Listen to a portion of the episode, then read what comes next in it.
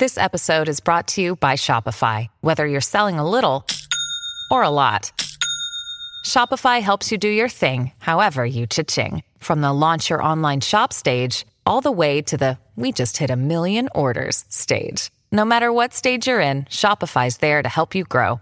Sign up for a $1 per month trial period at shopify.com slash special offer, all lowercase.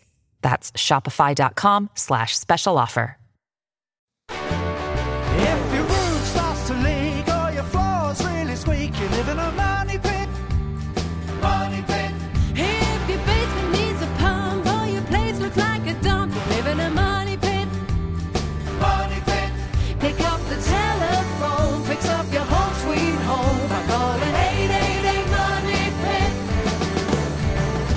The is brought to you by Stanley and the Home Depot. Now, here are Tom and Leslie. Coast to coast and floorboards to shingles, this is the Money Pit Home Improvement Radio Show on air and online at moneypit.com. I'm Tom Kraeutler. And I'm Leslie Segrete. And we are here to help you with your home improvement projects. Hey, do you have a project you'd love to get done before the end of this year? Give us a call right now. We're here to help 1 888 Money Pit. Or if you've already sort of given up on that dream and you've put it off till next year, hey, let's get started right now. Let's talk about the project. Let's figure out what you need to do to get going, whether it's a do it yourself project or one you're going to hire a pro to get done. We're here to talk home improvement in your house. 888 666 3974. Coming up this hour of the program, are you planning a vacation this holiday season? Well, if you are, you want to make sure your home is safe and secure. And one of the weakest links in your house could be your garage door. We're going to teach you how to secure that in just a bit. And also ahead, are you dreaming of a crackling fire to go along with that white Christmas? Well, a wood burning fireplace is not the only option. We're going to share tips on installing a direct vent gas fireplace to get that festive glow all season long. And as you do your gift shopping this year, have you ever noticed how many times you're offered a warranty with that purchase? Do you wonder if they're ever really worth it? We'll help you sort it out. And one caller this hour is going to win an easy way to make their house into a smart home. We're giving away a Canary single device security system worth $199, courtesy of the Home Depot. So let's get to it. The number again is 1 888 Money Pit. Leslie, who's first? All right, Donna's on the line with a Victorian home and lots of design questions. Hey, Donna, how can we help you? I have a Victorian house, okay? It looks big from the outside, but when you go inside, the rooms are small. They're tiny. And I'd like to make the rooms bigger or else just start over from scratch. And everybody tells me it's one of those houses that's been here many moons. It's a historical house, okay? But the rooms inside are just small, but the house outside looks big. What can I do to make the rooms bigger? Do I need to start all over again from scratch or what? Or just rebuild or Well, if the structure is in good shape on the exterior and the siding is interesting, and especially if the home is historical, you might not be able to do too much with the exterior or the size of the home, depending on what the historical registry might be with the property. That said, you can do a lot of changes on the interior. Walls can be moved, plumbing can be moved. It really depends on what kind of floor plan you're trying to achieve, how much more space you're trying to gain, how many bedrooms you're trying to achieve. You know, it's hard for me to comment on what you can and cannot do without actually looking at a floor plan. But know that pretty much anything on the interior can be changed, of course, you know, depending on how much you're moving and where that will affect the budget. But almost anything's possible. There's also decorating techniques that you can employ that can make those very small rooms look big. Incidentally, you know, with, with old homes, small rooms were the norm because they were easier to heat. We didn't, they didn't have the expansive rooms of today. That's why the rooms were so small. But you know, you can employ some decorating techniques that can make those small rooms look bigger. For example, one trick of the trade is if you paint your ceiling white, you bring that white paint down about 12 inches onto the onto the walls itself. That gives the uh, appearance of more space overhead. It's a pretty neat trick.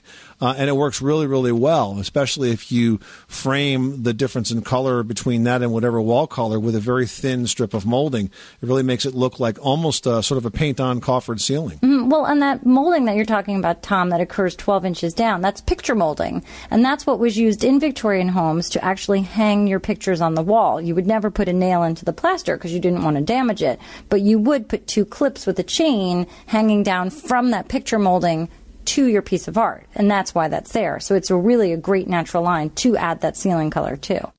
Marlise is on the line with a slippery window question. What's going on at your money pit? My windows, I have two, and it's an add-on where you walk in, and they're probably about seven feet long and 15 inches wide.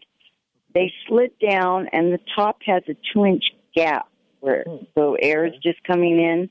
They're not the type you open. I heard you could put suction cups and try to pull them up or something. So these windows, you say these windows slide, but they're not the kind that open. Well, that doesn't make sense to me. No, they're they're not meant to slide. Okay. They're just in the wood frame, and they slid down like two inch gap where the air's coming in. Try to imagine what this looks like. The window's not meant to slide. Is this window meant to open at all? No, So it's a permanent solid pane that fits into a frame and somehow it's slipped out of the frame? yeah, it, they both slid down. I guess in, in the wall somehow, or, or down the frame. Is this a situation where the home is settling, do you think? Or is it just that this window sash has moved out of the frame that was holding it? It just slid down in the frame that was holding it. This is a good time for you to take a photo of this window and post it to the Money Pit's Facebook page at facebook.com slash the Money Pit so we can look at it and comment on it. However, if it's a static window that was held into a wood frame and it's absolutely not intended to move or open ever, then I don't see why you couldn't slide it back up from whence it came and secure it in place mechanically with uh, screws or nails or other types of fasteners or brace it in place or use a silicone caulk around the outside edge, which would have the same effect of holding it in place. As long as it's not designed to move whatsoever, uh, then it's just a mechanical matter of, of getting it back in place and securing it there uh, in a more permanent way. Thanks so much for calling us at 888 Money Pit. You are tuned to the Money Pit Home Improvement Radio Show on air and online at moneypit.com. Well, we are a few short weeks to the holiday season, but also to the beginning of winter. Let us help you get your Money Pit in tip top shape. We're here for you 24 hours a day, seven days a week at 1 888 Money Pit. 888 666 3974. Up next, holiday season is peak break in season as well. Is your garage door your home's weakest link? Find out how to make it tough after this. You live in a money pit. Did you know that Americans take 20,000 breaths a day and spend an average of 90% of their time indoors? That's right. And according to the EPA, the level of indoor air pollutants can be two to five times higher than outdoor air and occasionally more than a hundred times higher. Plus, every spring we get socked with allergens too. Well, Air Doctor is an air purifier that filters out dangerous contaminants like pollen, pet dander, dust mites, and mold.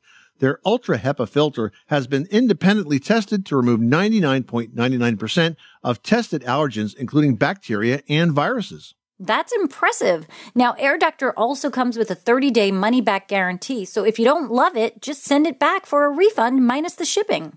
And they're offering a special discount to Money Pit listeners. Just head to airdoctorpro.com and use promo code MONEYPIT, and you'll receive up to $300 off air purifiers. Exclusive to podcast customers, you'll also receive a free three year warranty on any unit, which is an additional $84 value. Lock this special offer in right now by going to AIRDOCTOR pro.com and use promo code MONEYPIT. That's airdoctorpro.com, promo code MONEYPIT.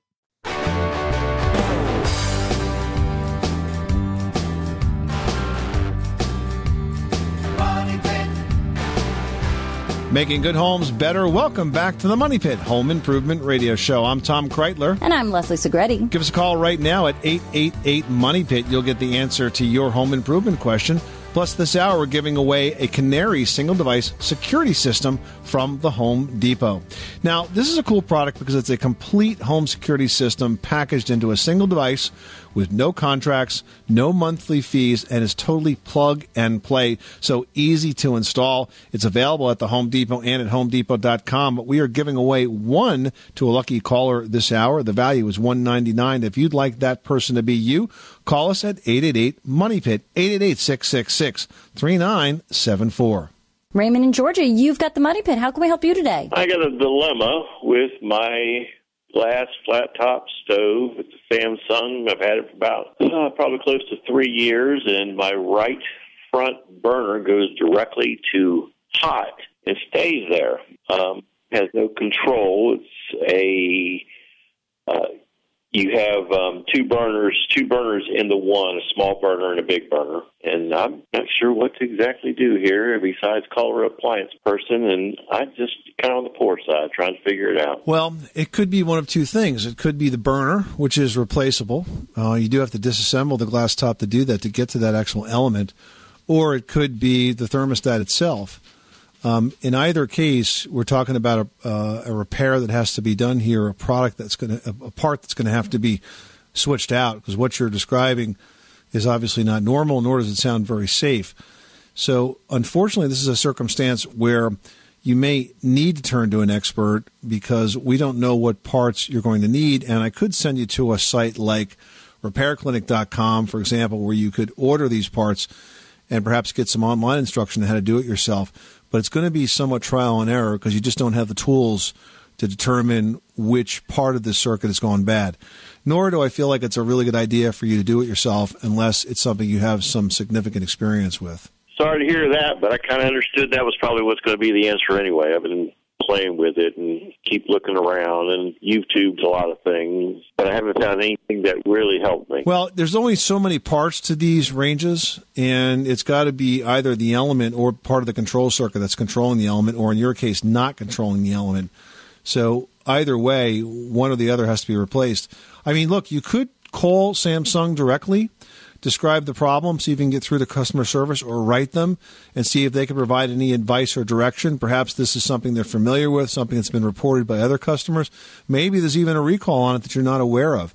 It wouldn't hurt you to do that before you start spending money, but I don't encourage you to do it yourself unless it's something you're really comfortable with because we're talking about taking apart some electronics here, and if you make an error putting it back together, it could be unsafe. Okay? Right. I've called Samsung and I've talked to them, and they can't give me any answers either. Best thing they are telling me is no different than what you're telling me is about getting an appliance person out there that's professional doing the job itself. And of course, um, again, there's only so many parts, and I'm, I guess I'll have to bite the bullet. All right. Well, sorry we couldn't give you more do it yourself advice, but sometimes the best advice we can give you is to tell you to not do it yourself. Thanks so much for calling us at 888 Money Pit. Well, happy holidays, everybody. And guess what? It is peak break in season. According to the FBI, there are more than 400,000 burglaries that occur in November and December alone. And so this holiday season, home security should be a concern for anyone planning an extended visit to family and friends. Now, from our perspective, one of the things that we've noticed is that garages can be extremely vulnerable to break ins. So we thought we might share some tips to make those garage doors especially harder for burglars to breach. Yeah, first, if you're leaving for an extended period of time, you want to detach your electric garage door opener. Now, most electric garage door openers have a rope or a chain that you pull to disconnect the electric motor from the chain that operates the door. That way, if a thief uses a frequency scanning device to obtain your code, it's not going to help them out at all. Also, a good idea to install a manual sliding bolt style lock on the inside of your garage door track. This way, it can only be opened from the inside. Just remember, of course, to remove that uh, when you get back because you can't, you won't be able to open or close the door with the bolt in place because, let's face it, that's the idea. Yeah, and you want to make sure that the garage door is properly functioning and that there's no damage to the panels that a thief could use to get in. If you have windows, cover them. This way nobody can see inside. And if you've got a door that leads from the garage into the house, make sure that that door is as secure as any other entry door. So we're talking about making sure it has both a keyed and deadbolt lock. If you'd like more holiday home security tips, they're online right now at moneypit.com. Carolyn, Rhode Island is on the line and needs some help with the exterior of her home. How can we help you? I have a 115 year old Queen Anne Victorian. 12 years ago, I replaced all the columns on the porch, and they're rotting out again. And they're finger jointed columns, and I was told they were installed incorrectly. So I'd like to know the correct way to install them. Why were you told that they were installed incorrectly? Um, I was told that because the top was not sealed with some kind of flashing, that there was snow and rain getting in the top of the column, and it was rotting the column from the inside out. Well, that may or may not be the case. I mean, certainly you need to pay attention to uh, water control when you do a project like that. It's hard for me to imagine. Usually, columns sit underneath an overhang but if there was some aspect of it that was exposed, then maybe that could be the case. Another area to make sure um, you keep it you keep it off the ground is at the bottom of the column.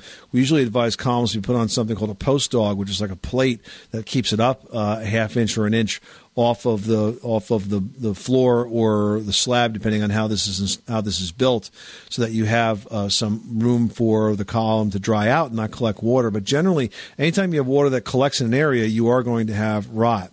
Now, replacing these columns is not a do-it-yourself project.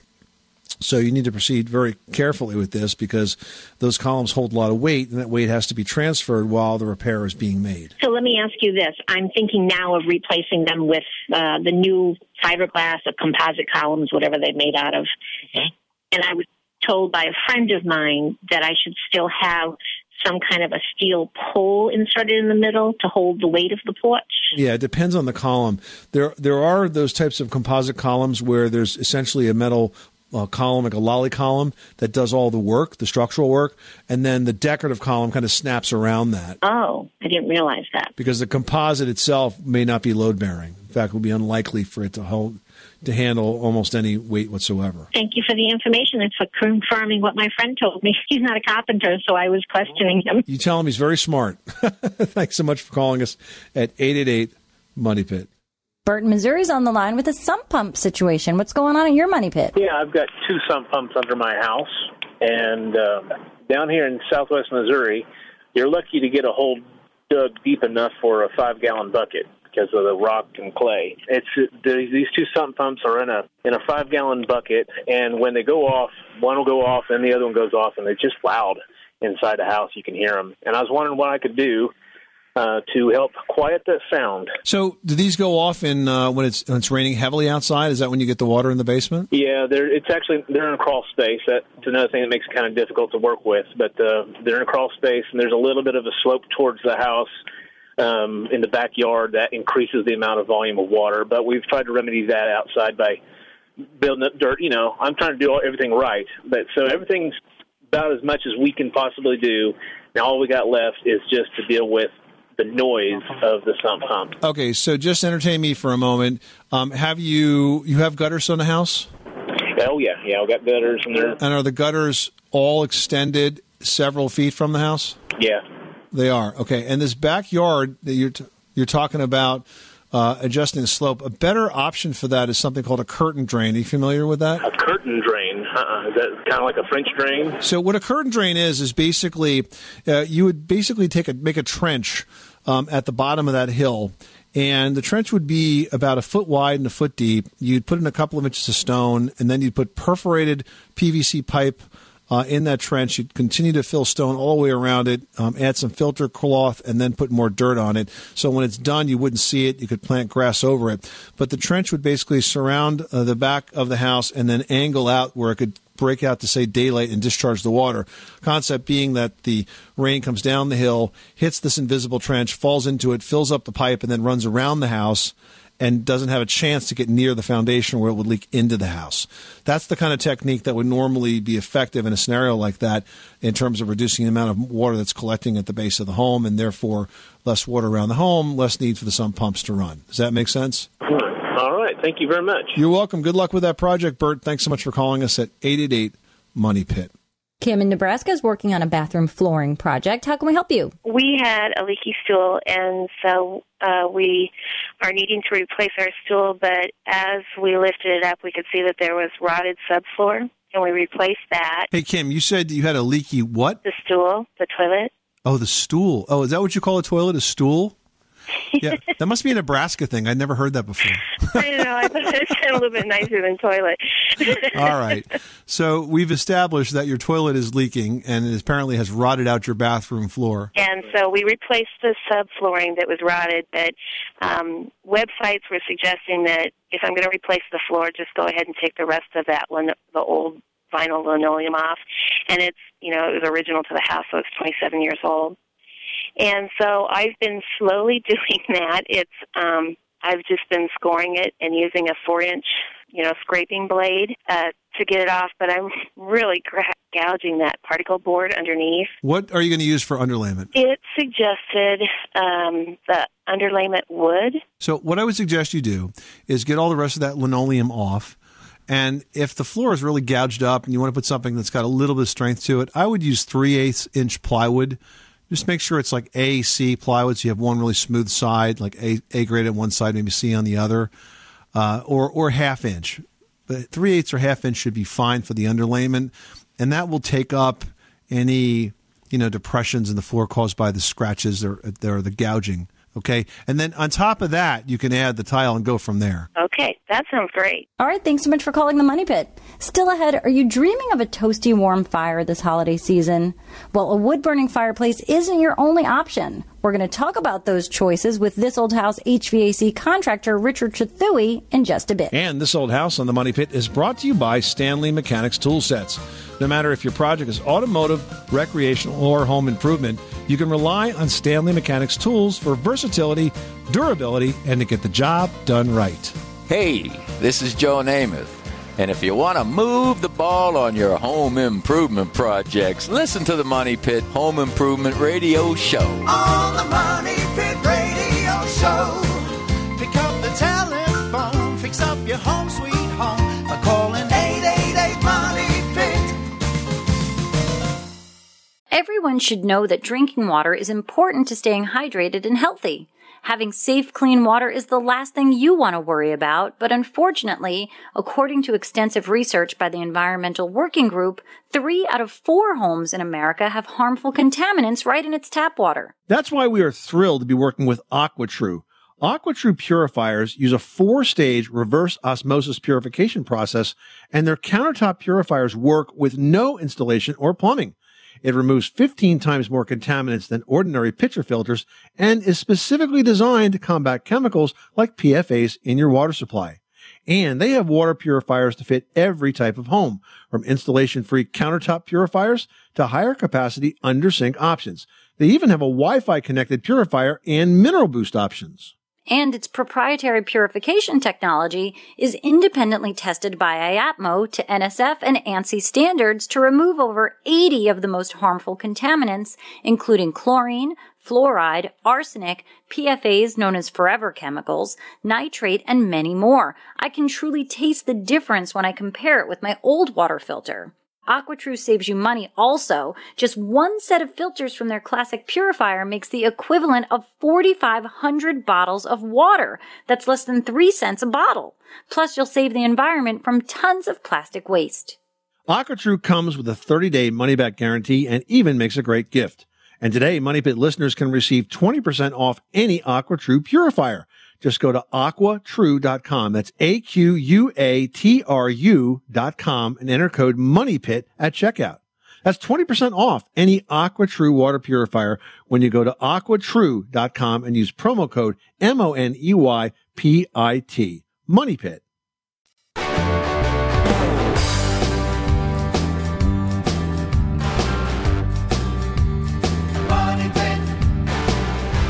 Making good homes better. This is the Money Pit Home Improvement Radio Show. I'm Tom Kraeutler. And I'm Leslie Segrete. Hey, if you're entertaining guests this holiday season, you might want to get in on our current Facebook sweepstakes. Our holiday home makeover sweeps includes three fantastic prizes to help make your house a home. We're giving away a queen size mattress and foundation set from bedinabox.com, a designer bath mirror and stool by Laughlin, and a handy chef pack by Verona. You can check out these fabulous prizes and enter to win one at facebook.com slash the money pit. Get your holiday home makeover started right.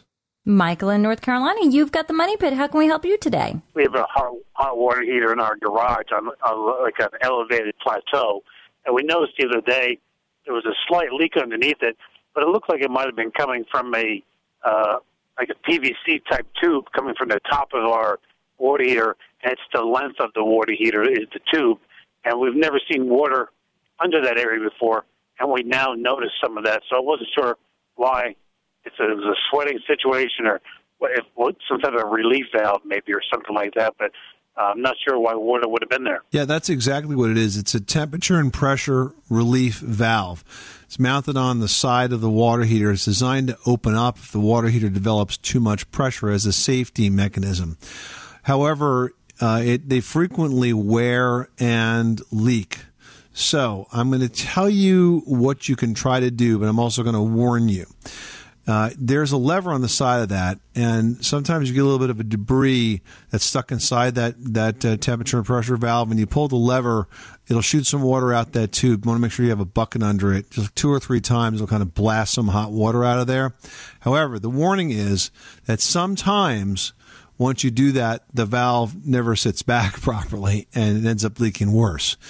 Um, so it's possible you could make it worse by doing this, but that's worth trying. Uh, if you just want to leave a bucket under it, monitor it for a little while. How old is this water heater? Uh, about 1990, 1998. Oh, oh, well, you know what? You're due for a new one. So 1998, I, I wouldn't wait too much longer before I replace that because uh, let's face it, it's about what 15 years old now. And so, you know, a water heater that gets past 10 is, you know, well uh, on its way to uh, needing uh, to the end of its, of its useful life. So, I would, you know, you could monitor it, stick a bucket under there, keep an eye on it. But I think it's uh, it's about time to think about replacing. It's not an emergency replacement, so you got some time to shop around.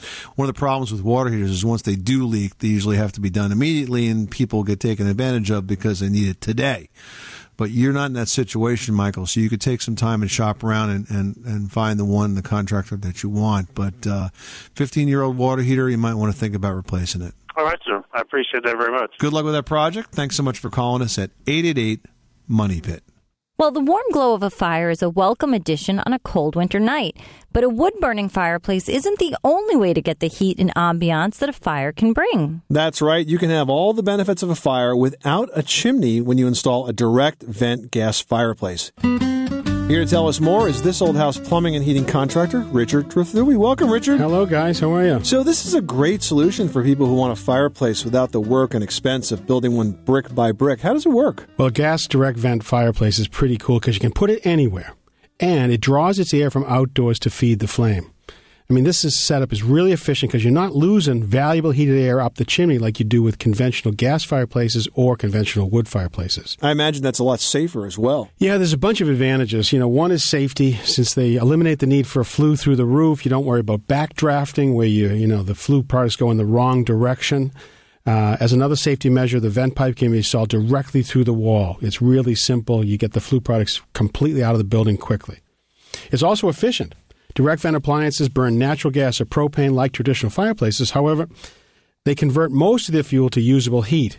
They're completely sealed off from the interior rooms by a glass door, which prevents that significant heat loss that always happens in a regular wood fireplace. You know, you put that fire on, you get a lot of heat early on, and then all of a sudden there's a net loss where more heat's going up, Up the chimney, chimney, yeah. than is coming in to see you. So. Yeah, in some cases, that's all the heat that you paid for with your conventional heating system being taken right out of the house.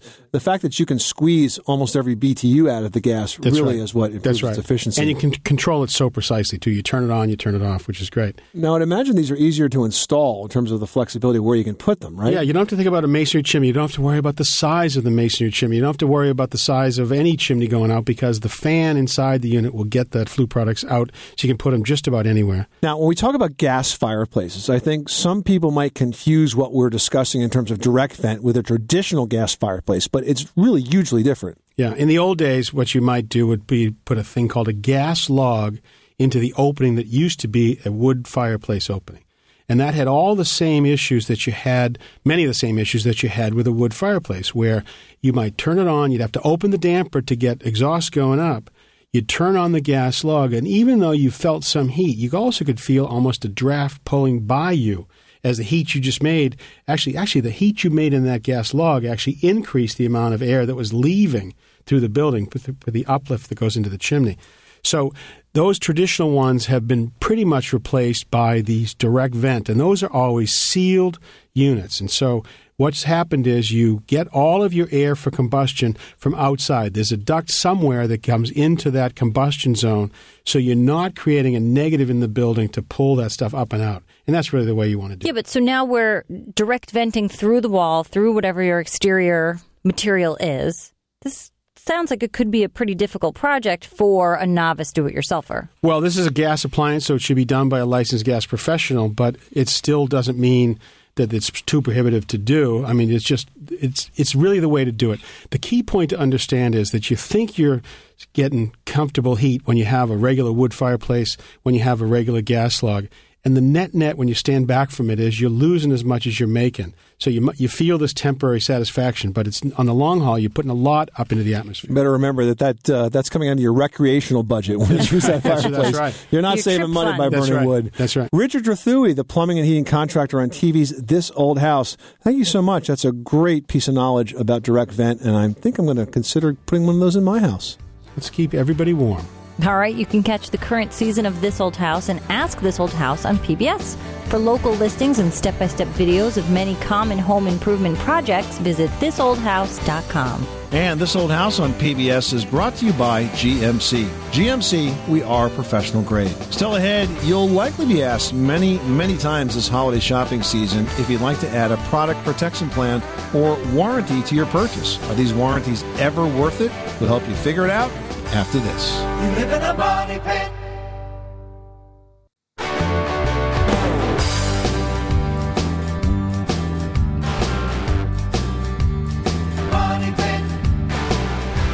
Making good homes better. Welcome back to the Money Pit Home Improvement Radio Show. I'm Tom Kraeutler. And I'm Leslie Segrete. We've got up for grabs a great prize this hour. We're giving away the Canary Single Device Security System. Now, this is a complete home security system that's all packed into one single device. And best part is you set it up, there's no contracts, no monthly fees, and you don't need a tool to install it.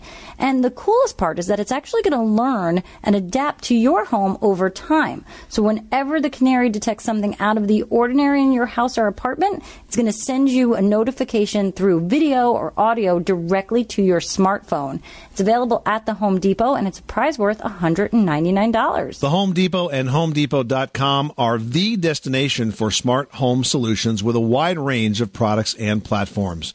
This prize is going out to one lucky caller drawn at random. Make that you. Pick up the phone and call us at 1 888 Money Pit. Now we've got Norma from Delaware on the line who wants to know what size pipes you need to get good pressure in the bathroom. Norma, that sounds like a personal question. What's going on at your money pit? Okay, I'm, I'm going to install a shower panel, Okay. and I, in order to get you know good the right pressure, Right. how long, how how big do the pipes need to be? You said you want to install a shower panel. So is this one of these units where it comes in and then fans out to multiple spray heads? Yeah, the the jets, right? How's your water pressure right now? Pretty good. Well, my house is about uh, eight years old.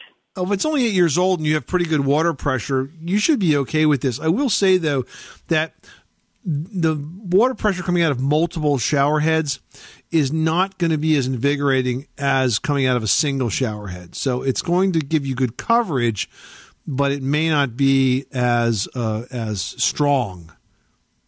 And I don't think there's much that you can do about that. If you've got normal street pressure, that's how those shower panel units are designed to work.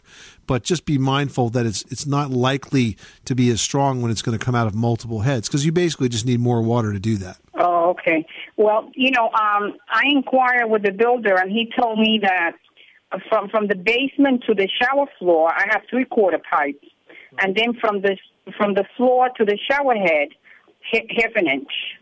And that's typical. That's typical. So you know that that doesn't change anything. Oh, okay. All right. Thank you so much for your help. Good luck with that project. Thanks so much for calling us at 888 Money Pit. Well, if an appliance is on your holiday shopping list, you might be wondering if buying an extended warranty is worth it. It's a question we hear a lot.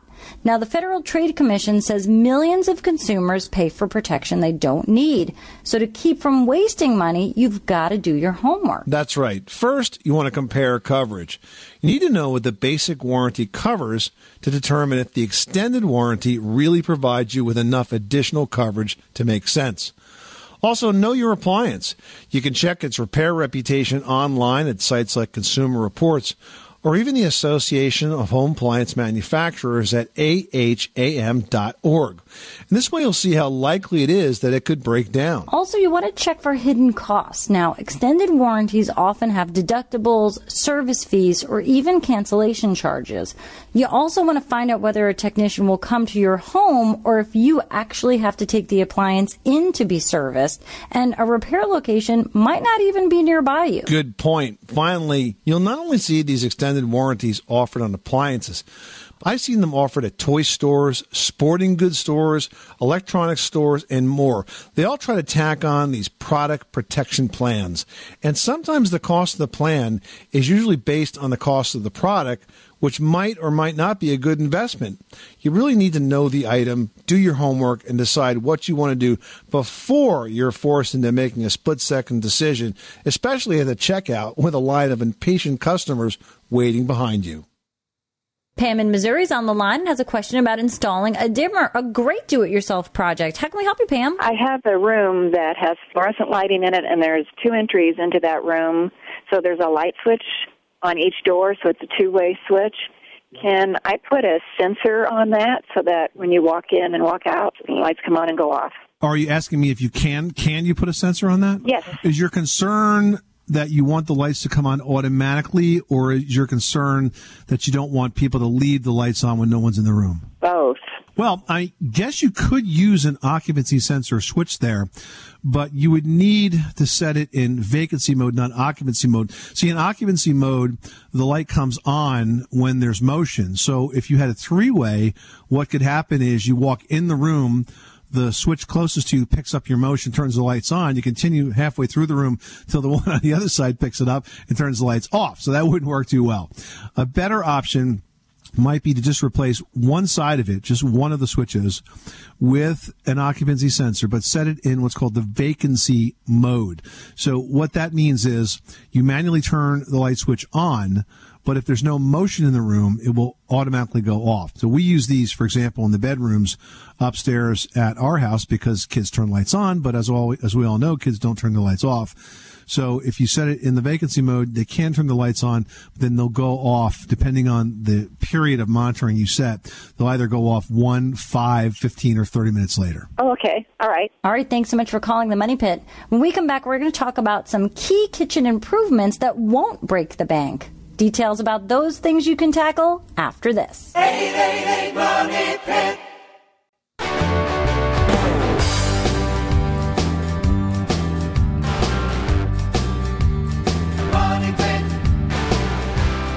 The Money Pit is brought to you by Glisten. Glisten makes it easy to clean, freshen, and maintain your dishwasher, disposer, microwave, and washing machine. So improve the performance of your appliances with cleaning solutions from Glisten, the machine cleaning experts. Visit glistencleaners.com. Where home solutions live. Welcome back to the Money Pit Home Improvement Radio Show. I'm Tom Kraeutler. And I'm Leslie Segrete. And welcome Columbia, Missouri, where there's more than one way to tune into the Money Pit on KSSZ FM 93.9 and now 96.3 FM 2. You can hear us on Sundays from 2 to 4. We hope to hear from you with your home improvement questions, Columbia, Missouri. All right, we're going to jump right in with a question from Missouri that Grant wrote in that says, My kitchen countertop is tile and my old cast iron sink has begun to rust. Can the sink be replaced without removing the tile around it? Or is there some product that I can use to sand down the sink and recoat it? Well, I wouldn't recommend recoating it. It never works out well. You should be able to get that sink out though without taking your countertop apart. First, what you want to do is use a tile saw to grind or saw out the grout that's around that sink itself. You basically need to increase the gap between the sink and the tile. Then you'll disconnect all the plumbing, work very carefully, and work that sink loose. Now, there's definitely a chance, Grant, that you'll loosen up a few tiles in the process of doing this, but if you save them, you should be able to reglue and regrout them in place once the new sink is set in. That's, though, going to be another key to the success of this project, making sure you can find a sink that's exactly the same size as the one that you pulled out. Now, as I said before, many folks ask us about refinishing these sinks, but we've found that it's just not a real successful project because cast iron sink finishes are baked on when the sinks are made, and there's nothing over the counter we've ever found that can do nearly as good a job. No, I mean, unless you got that sink out and brought it somewhere to be reglazed, then that would be amazing, but that's not going to. then you're still taking out the sink. All right, next up, we've got a post from Jesse who writes The vinyl flooring in my kitchen has yellow stains around the perimeter and near the floor vents. I suspect that the stains are from the glue used to install it. I'll be installing new laminate flooring soon. How do I make sure this doesn't happen again? Well, like you suggested, Jesse, those stains may very well be from a chemical reaction uh, caused by the adhesive underneath. We often see this when we have rubber backed carpets that are put over these vinyl floors. There's another kind of chemical reaction that happens between the rubber of the carpet and the floor itself. It tends to turn it yellow. It's not a stain in the sense that you can clean it off. It actually is permanently changing the color of that vinyl. The good news is that that will not happen when we're talking about laminate floors because you have many layers of material now between that vinyl and the top color surface of the floor. So I wouldn't worry about it at all. I would pull out those registers. I would probably leave the vinyl in place as long as it wasn't going to end up making my floor too thick as an overall or too high, I should say, um, overall. Then go ahead and install the laminate floor. It will float on top of that that vinyl floor beneath it. The, va- the uh, laminate floor uh, tiles will lock together. There's almost no adhesive necessary. And you want to make it uh, so that it goes up to the edge of the wall by leave about a quarter of an inch gap. That will give it enough room to expand and contract, and then you use some shoe molding to cover it the rest of the way. Yeah, Jesse, you know, laminate flooring really is, first of all, a great choice for a kitchen. But I think the best part about going with a laminate is that there's so many options. So depending on what you want this floor to look like, you can really make it look like that. Whether it's a wide plank with a hand scrape or something that looks more like stone or cork or bamboo, it is all your choice, and you'll find some good ones out there. This is the Money Pit Home Improvement Radio Show on air and online at moneypit.com. Hey, thank you so much for spending this holiday weekend with us. If you're still trying to get a project done before the guests arrive for of the holidays, give us a call any time of the day or night at 888 Money Pit. Remember, if we're not in the studio when you call, this is a full service operation and we might just call you back the next time we are. I'm Tom Kraeutler. And I'm Leslie Segrete. Remember, you can do it yourself. But you don't have to do it alone.